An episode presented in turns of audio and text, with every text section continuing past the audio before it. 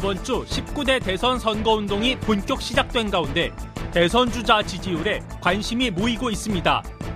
지난 십칠 일부터 십팔 일 여론조사 전문기관 리얼미터가 씨비에스의 의뢰로 실시한 여론조사 결과 더불어민주당 문재인 후보가 사십삼 점 팔 퍼센트, 국민의당 안철수 후보가 삼십이 점 삼 퍼센트를 기록한 상황. 이에 일각에서는 두 후보 사이의 격차가 십일 점 오 퍼센트로 벌어진 것을 두고 양강 구도가 무너지고 있는 것이 아니냐는 분석을 내놓고 있습니다. 한편 자유한국당 홍준표 후보는 십 점 이 퍼센트를 기록하면서 열흘 전 같은 조사 대비 일 점 팔 퍼센트포인트 상승했습니다. 하지만 자신의 자전 에세이가 성폭행 모의 논란에 휩싸인 상황에서 과연 지지율 상승세를 계속 유지할 수 있을지 지켜봐야 할 때입니다. 십팔 일 앞으로 다가온 십구 대 대선, 지지율 추이는 어떤지 지금부터 짚어보겠습니다. 사월 이십일 금요일 정봉주 품격시대 두 번째 이슈 들어가겠습니다. 촛불 대선이 이제 앞으로 십팔 일 남았습니다. 후보들은 전국 각지에 흩어져 유세와 정치의 행보를 이어가고 있는데요.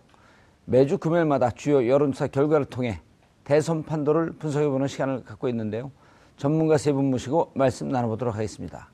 김대현 주간조선 기자 계속 자리하고 계시고요. 네. 이택수 리얼미터 대표 자리하셨습니다. 네, 안녕하세요. 네. 요즘 한철이죠? 네, 한철인데 여러 가지 또 어려움도 네. 있습니다. 저 돈 실은 배가 좀 들어오고 있습니까? 돈 실은 배가 들어오고 있는데 네. 또 모 정당에서 또 어, 고발을 하는 바람에 아, 네, 막고발 뭐 예. 어려움에 처해 있습니다. 오호. 국민들이 좋아하는 나이인가요? 네, 아마도. 자, 그 다음 박시영 윈지코리아컨설팅 부대표 자리하셨습니다. 네, 반갑습니다. 예. 박시영입니다. 거기는 여론조사 직접 하진 않으시죠? 합니다.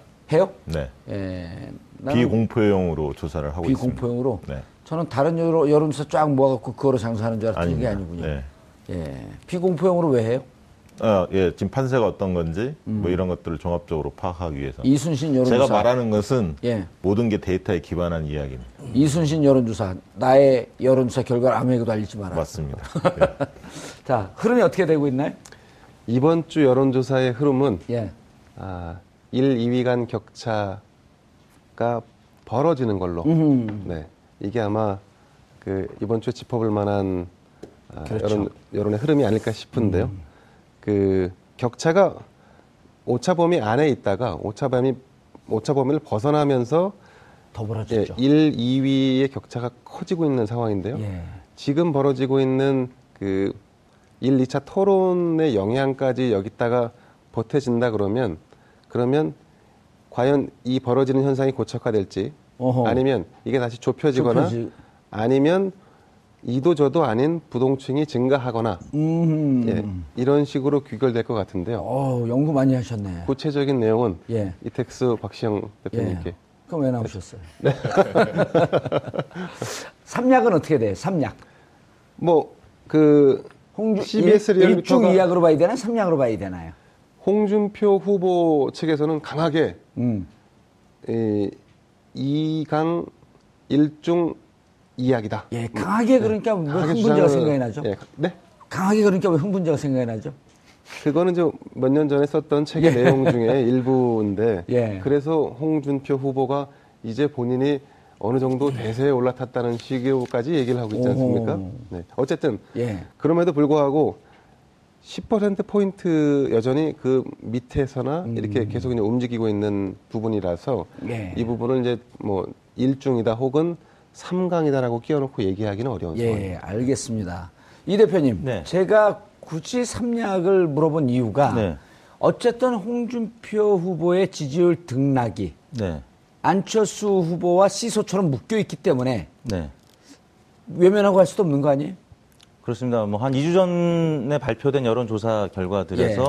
어, 가장 중요한 게 홍준표 후보가 포함되느냐 안 되느냐에 따라서 음, 음. 뭐 사 자 구도, 삼 자 구도에서 어, 안철수 후보가 문재인 예. 후보를 어, 이기느냐 지느냐가 결정됐었는데 어, 지금 홍준표 후보의 지지율이 최근 들어서 조금씩 일 퍼센트, 이 퍼센트씩 야금야금 오르면서 뭐 대략 십 퍼센트를 지금 넘는 어, 수치들이 나오고 있거든요. 대체로 이렇게 나오고 있죠. 네, 그렇습니다. 그래서 이제 이 정도 상승세면 어, 십오 퍼센트까지 득표할 수도 있다. 국고보조금을 다 받을 수도 있다. 이런 어, 얘기가 나오고 있기 때문에. 아, 잔치났네. 네. 그러면 이제 예, 결국에는 안철수 후보 지지층에서 일부 이탈하는 어, 지지층이 음. 홍준표 후보 쪽으로 온다는 얘기이기 때문에 예. 그래서 이제 이강의 어, 구도는 그러면? 네, 이강 구도는 이제 오차 범위를 최근 들어서 이제 벗어났기 때문에 좀 의미가 없어졌고 예. 일강, 어, 이중 이 구도로 갈 가능성이 이, 최근에 생긴 겁니다. 어허. 물론 이제 아직까지는 홍준표 후보, 후보와 안철수 후보의 격차가 어, 여전히 큽니다만 어, 지금 홍준표 후보 쪽에서는 샤이 보수 표심까지 감안하면 이미 십오 퍼센트는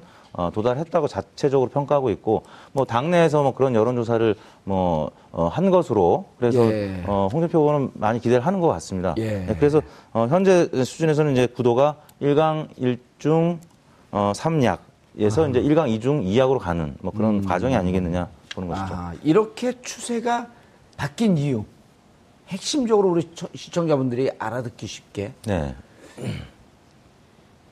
오차 범위 안에 들어갔다 벌어지면서 이 추세가 조금 더 벌어지는 양태로 간, 왜 저러지? 궁금할 거 아니에요? 어, 이제 양자 구도에서 양강 음, 다자 구도로 바뀐 이후에, 음. 에, 문재인 후보 진영에서, 어, 강력하게 이제 네거티브 검증으로 들어가면서, 아하. 어, 이게 어떻게 보면, 어, 야당 대 야당 싸움이긴 합니다만, 예. 어, 보수 대 진보의 이, 양 프레임으로, 음. 어, 또, 네거티브가 진행이 되고 티비 토론도 사실 영향을 좀 일부 미쳤다고 하겠습니다. 일 차 티비 토론 이후에 지지율이 좀 많이 빠졌기 때문에 음, 티비 영향을 토론도, 미쳤다. 티비 토론이. 네, 티비 토론도 일부 영향을 미쳤고 또 민주당에서의 이제 검증 공세도 어, 안철수 후보에게는 부정적으로 영향을 미쳤다고 음. 봐야 될 것 같고요. 예. 또 최근 들어서 이제 호남 민심도 잠시 후 얘기 나오겠습니다만 어, 호남에서 어, 문재인 후보가 이제 지적했던 그러니까 당 강령에서 과거에 이제 같이 당을 할 때 오일팔 정신을 어, 뺐었던 뭐 이런 부분과 관련해서 이제 민주당 내에서도 여러 가지 얘기들이 나오니까 음. 호남 민심이 최근 들어서는 조금 더 문재인 후보 쪽으로 길어지는 듯한 모습을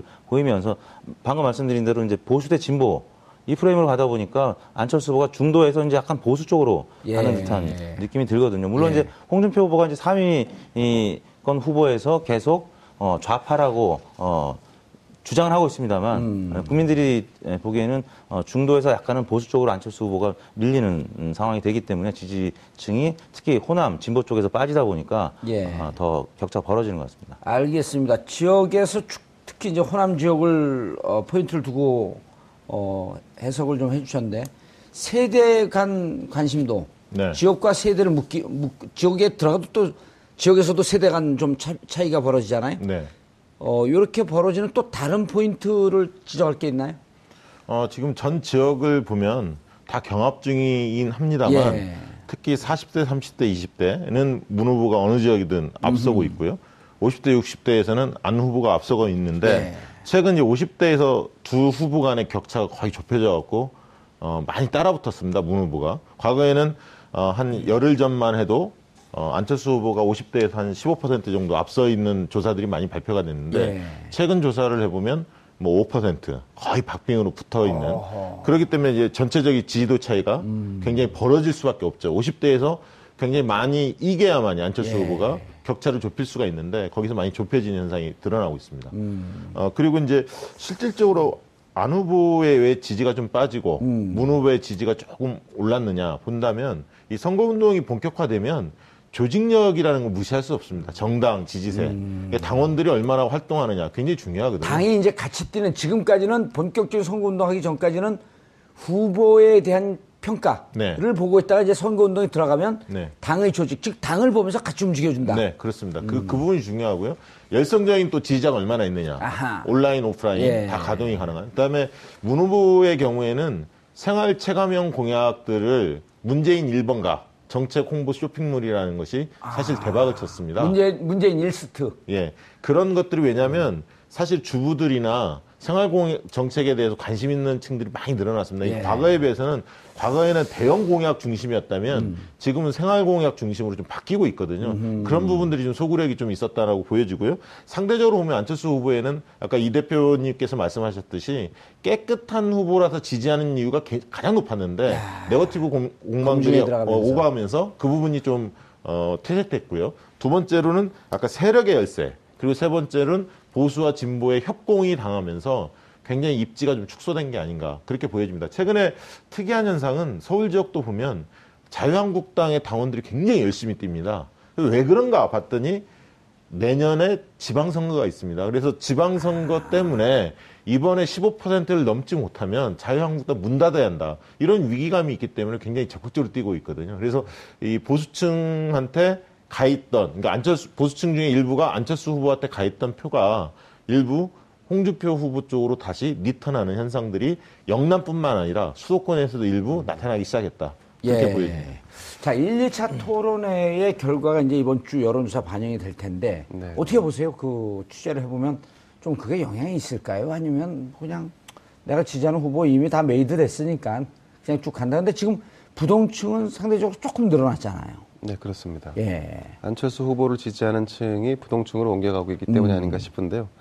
그 토론의 결과가 누구에게 가장 영향을 줄 것이냐. 근데 토론회를 뭐 보셨는지 모르겠습니다만은 토론이 이렇게 양질로 국민적 호응을 얻을 수 있는 그런 그 순기능적인 방향으로 진행된 게 아니라 네거티브라든가 아니면 뭐 상대 후보를 깎아내리기 위한 뭐 이런 어떤 장으로 사용됐기 때문에 플러스가 아니라 누구에게 마이너스가 될 것인지를 보면은 오히려 정확하게 음. 뭐 분석을 할 수 있을 것 같은데 문재인 후보가 많은 공략을 당하고 공격을 당했지만 그럼에도 불구하고 여전히 이 안보와 관련된 어떤 검증이랄까 이런 부분에서 스탠스가 정확하지 않은 안철수 후보가 굉장히 좀 불리한 상황으로 연결되지 않을까 싶습니다. 그 지금 국민들은 이, 이 후보가 대통령이 될 수 있을까? 음흠. 이 후보가 과연 대한민국을 이끌 수 있을까? 라고 하는 퀘스천으로 티비를 바라보는데 그 티비 안에서 보여지는 상, 어떤 후보가 내, 나, 나는 사드를 배치를 반대하는데 당은 사드 배치를 찬성하고 있다. 그리고 또 본인은? 햇볕 정책을 음. 계승하냐라고 물어볼 때 호남 베이스에 있는 정당의 대선 주자가 그걸 과감하게 테이크하지 못하는, 그러니까 당연히 나는 계승한다라고 하지 못하는 부분들, 이런 부분들은 오히려 문재인 후보가 보인 뭐 주적이라든가 이런 논란보다 훨씬 더 뼈아픈 아, 결과로 네. 이어질 수 있을 만한 상황과 여건이 조성되어 있는 것이죠. 음, 예. 여론조사에 반영될 개연성은 없겠다. 그렇죠. 그러니까 그게 안철수 후보의 후보에게 부정적인 방향으로 음. 어, 영향을 미칠 가능성이 높다. 예. 알겠습니다. 이제 그렇다고 본다면 또 지금 지지하는 분들 원래 대선 때 그 이 여론조사를 물론 나온 결과를 보지만 여론조사를 갖고 이렇게 집중적으로 분석해보고 그런 적이 있었나요? 대선 때? 음, 지난 대선 때도 그랬죠. 음. 지난 대선 때도 저희 리얼미터 같은 경우는 이제 다음 어, 포탈에 예. 지금 이맘때쯤에는 거의 매일 예. 일간 공개를 했었습니다.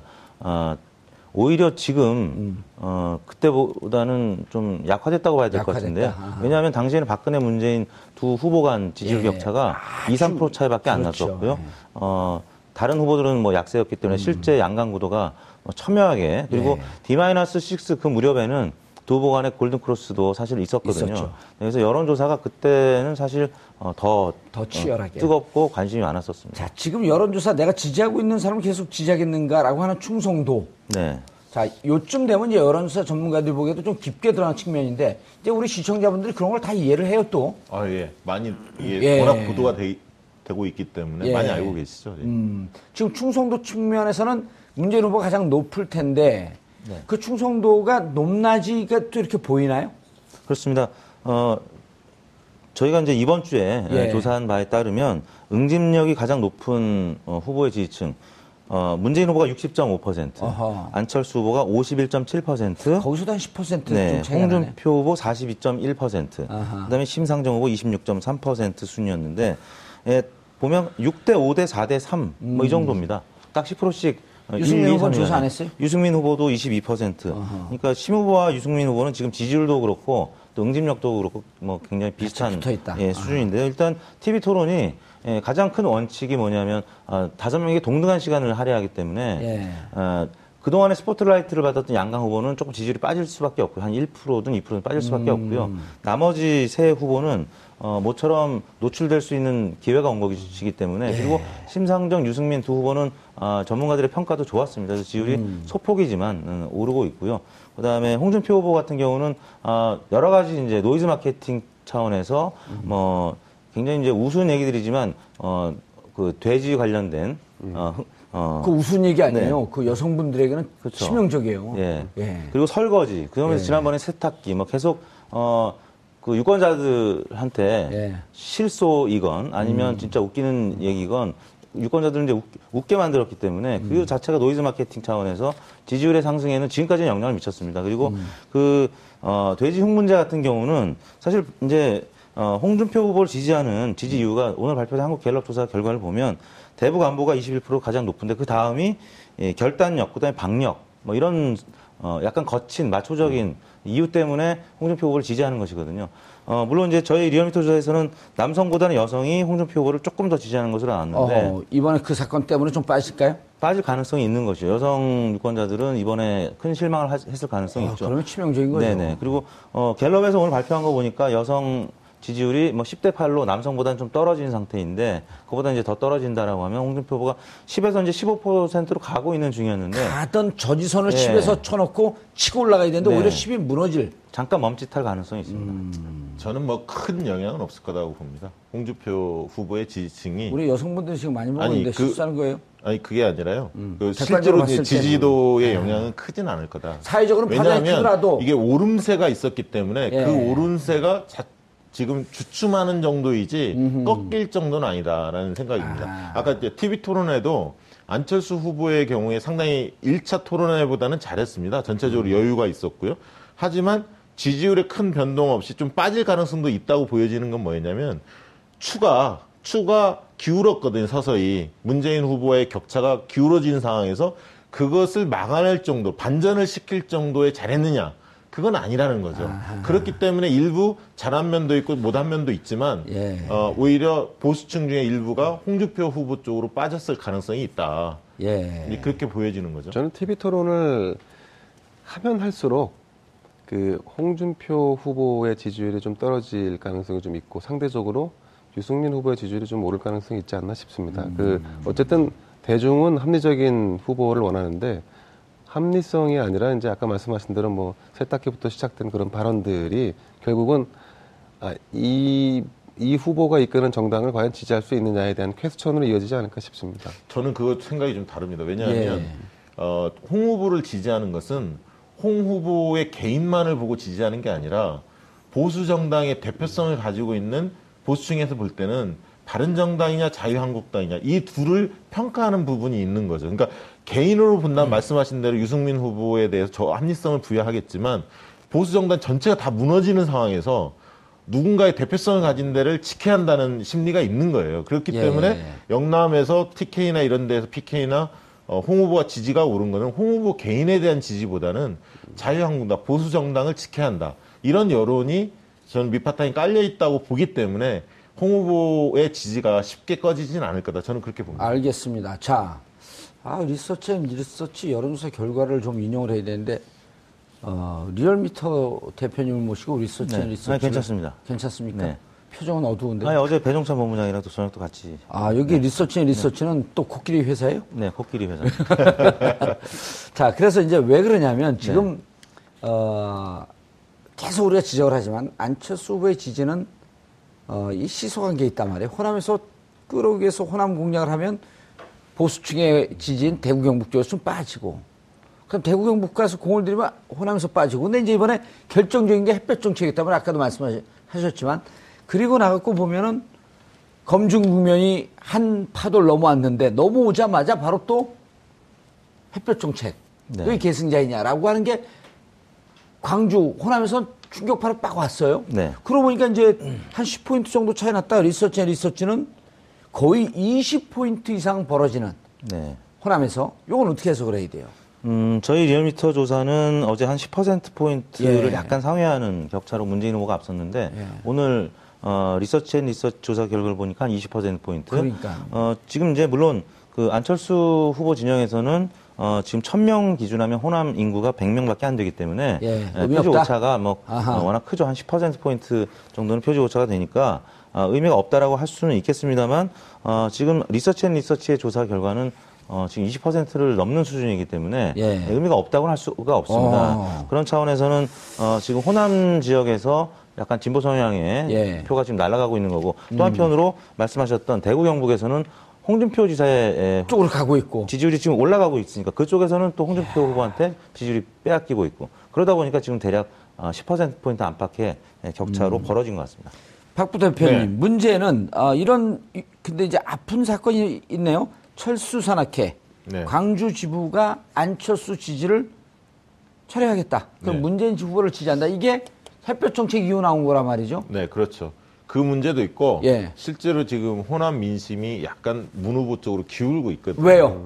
왜냐하면 이제 이게 여러 가지 이유가 있는데 어쨌든 이런 햇볕 정책과 관련된 부분도 있지만 예. 전체적으로 보수 세력한테 지지를 받는 이런 어떤 불안정한 약간 음. 정권 교체에 대한 성격을 봤을 때 어, 문재인 후보의 경우에는 민주당 지지층을 중심으로 집권하는 게 아닙니까? 그렇죠. 그런데 안철수 후보가 집권을 했을 때 정권 교체이긴 하지만 그것이 이제 보수 세력들의 지지를 얻고 어, 정권을 교체하기 때문에 좀 찜찜한 구석이 좀 있거든요. 호남 사람들이 볼 때는 둘 다 다 괜찮지만 어느 쪽이 좀 더 낫느냐라는 게 심리적으로 깔려 있는데 그런 측면에서의 문재인 후보 쪽으로 좀 더 기울어가고 있다. 이제 그 와중에 이런 햇볕 정책과 관련된 논란까지 커져서 좀 더 격차가 커질 가능성이 있는데 지역별로 보면 전북에서의 격차가 제일 큰 것 같아요. 어허. 문 후보, 안 후보. 예. 두 번째는 이제 광주. 그리고 세 번째는 전남. 약간 소지역별로는 좀씩 차이가 보이고 있고요. 아직 이렇게 천 명을 조사했을 경우에는 어, 샘플 수가 워낙 적기 때문에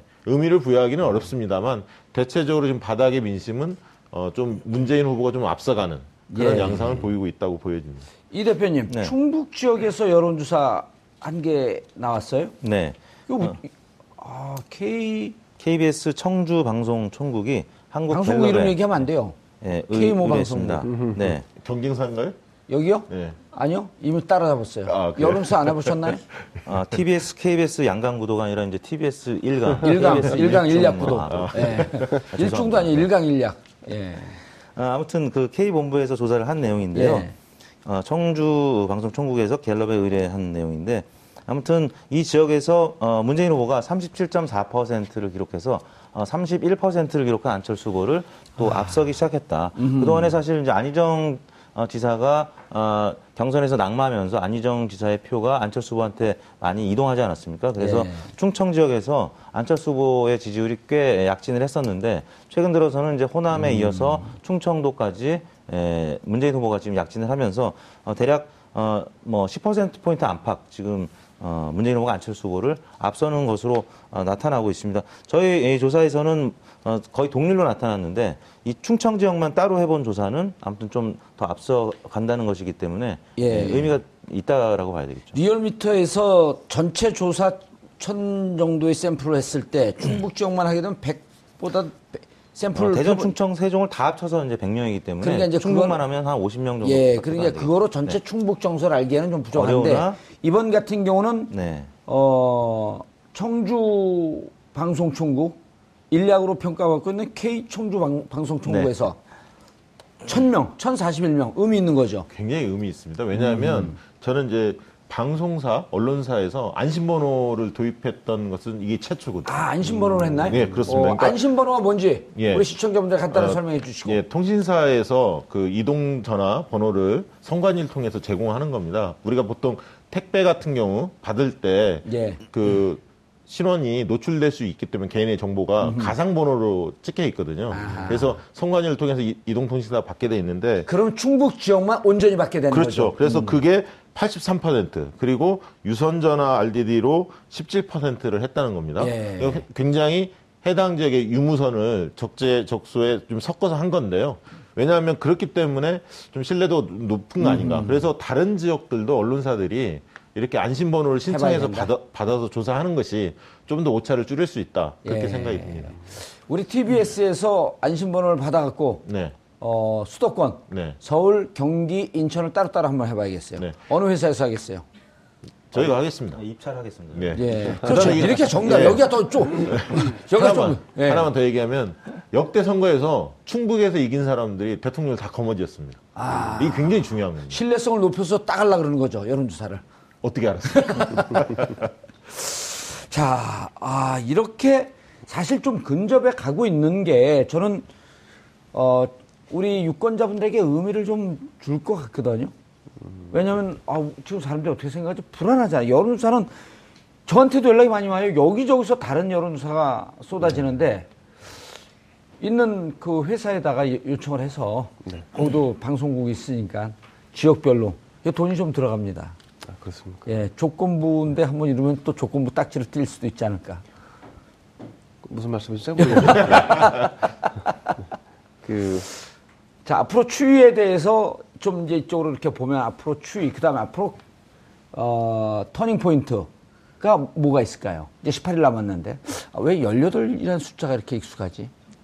터닝 포인트라면 뭐 변수를 말씀하시는 거죠? 그렇죠. 거겠죠? 예. 음. 그 예측되는 변수들.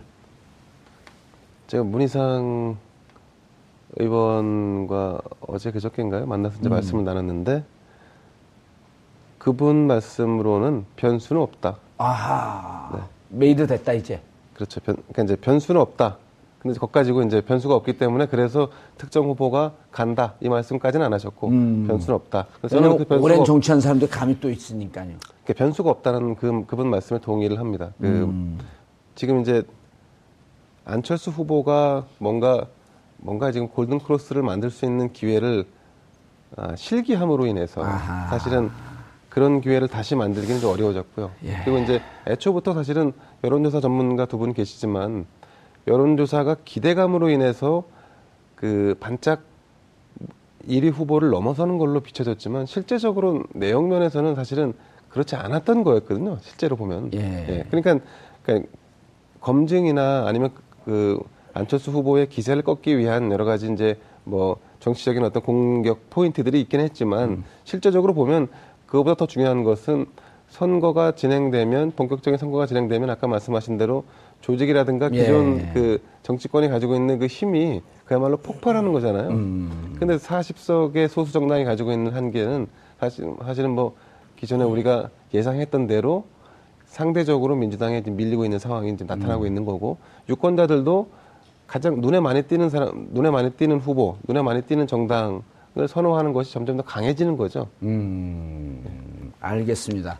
이택수 네. 대표님, 자 안철수 후보가 본격 선거운동이 오면서 휘청휘청하게 되면서 치고 올라갈 그 모멘텀을 놓쳤단 말이에요. 네. 자 그런데 가장 중요한 거는 어, 사십 석이라고 하는 약체 정당이라고 하는 것도 있지만 어쨌든 시작점이 된 게 어, 본인이 병설, 단설 유치원에 대한 본인의 발언, 네. 그 다음에 본인의 검증 과정. 그럼 누구를 탓할 것도 없고 살아온 인생을 탓할 수밖에 없는 거거든요. 네. 앞으로 검증 국면에 가면서 만약에 또 다른 돌발 요소, 요소가 나온다고 한다면 네. 이미 문재인 후보 같은 경우는 오 년 동안, 오 년 전에 아주 통렬한 검증 과정을 거쳤단 말이에요. 네. 안철수 후보에게 이런 검증하면서 또 악재가 나온다면? 음. 뭐 지금 대략 부동층이 이렇게 십 퍼센트 물을 때는 이유가 있는 물음이거든요. 네네. 예. 십에서 십오 퍼센트 정도의 이제 부동층이 남아 있는데 예. 예, 실적으로 이제 부동층 분석을 과거 오 년 전에도 해봐, 해봤을 때 음. 어느 정도 마음에 이제 결정을 다 한 분들이 그 중에서도 또 다수거든요. 아, 그러니까 부동층 십에서 십오를 봐, 보면은 네. 한 삼, 사십 퍼센트는 이미 결정했는데 아직 조금 마지막 점검을 하고 네, 있는 네. 중이고 나머지 분들은 좀 덜 결정하고 이렇게 네. 분화된다 이런 거죠. 네.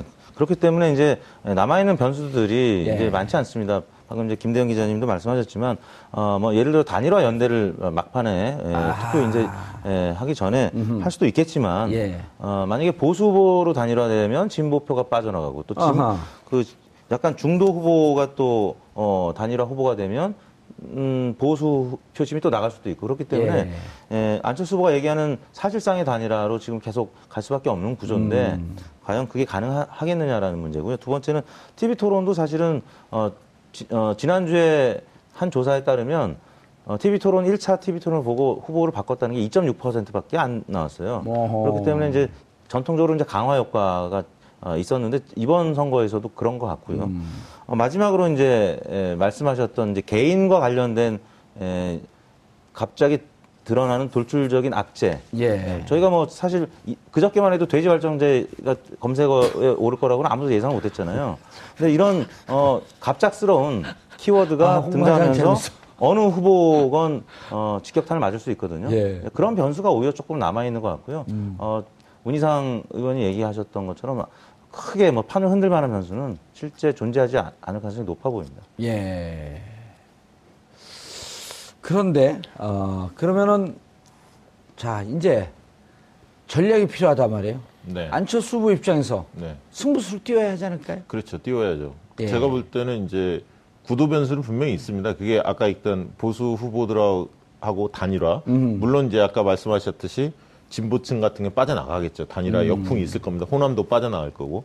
그래서 일 플러스 일이 이가 되는 게 아니라 일 점 오 정도 되지만 어쨌든 음. 플러스 효과가 좀 있다고 보여집니다.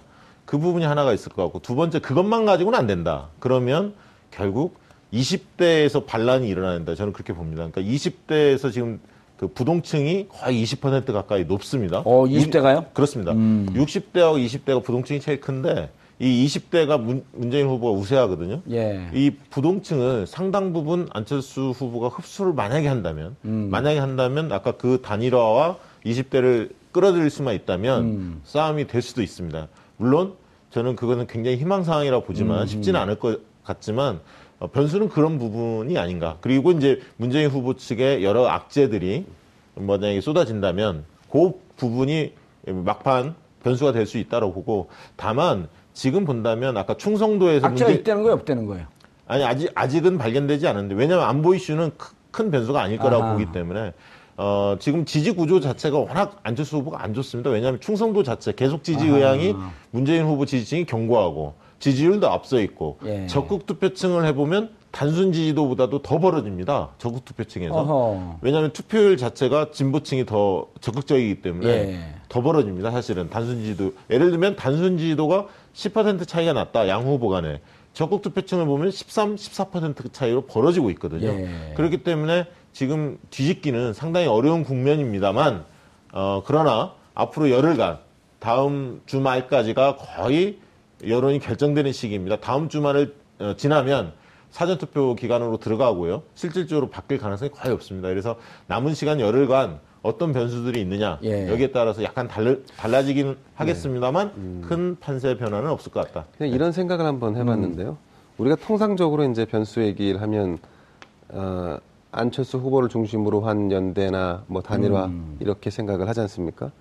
근데 이제 이게 현실적이진 않아요. 사실 지금 이대로 이제 오자구도로 하면 선거가 치러질 텐데. 이십삼 일날 바른정당 의총 있잖아요, 근데. 계속 갈 거냐, 다운할 거냐. 그러니까 이제 바른정, 혹시 아실지 모르겠지만, 바른정당이요? 예.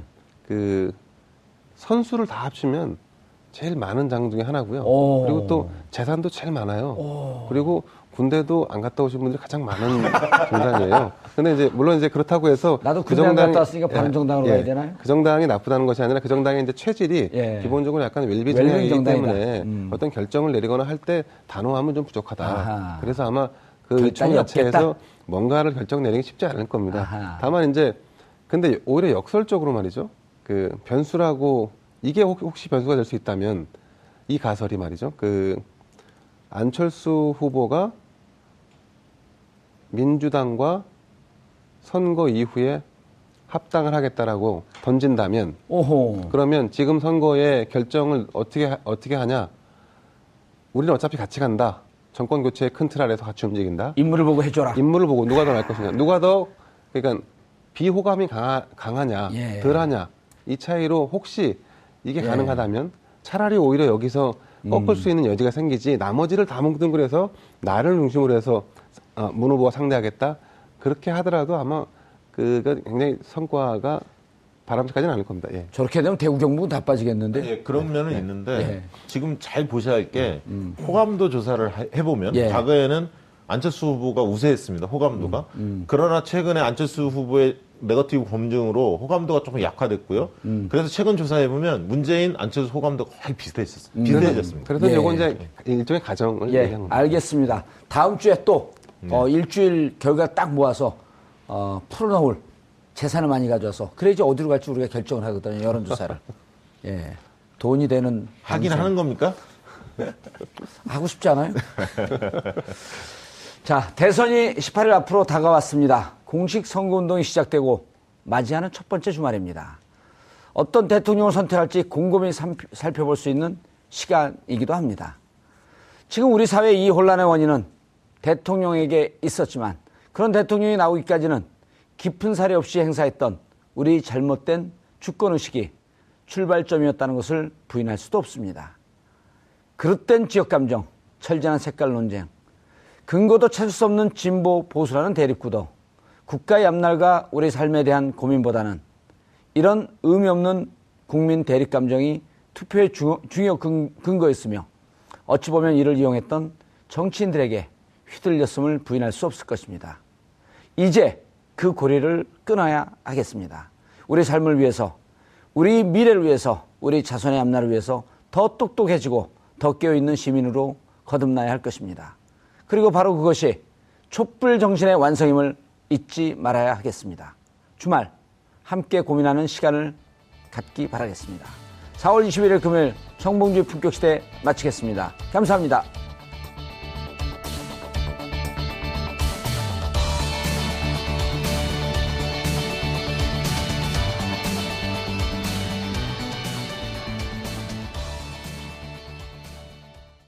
오늘 방송 좋았나요?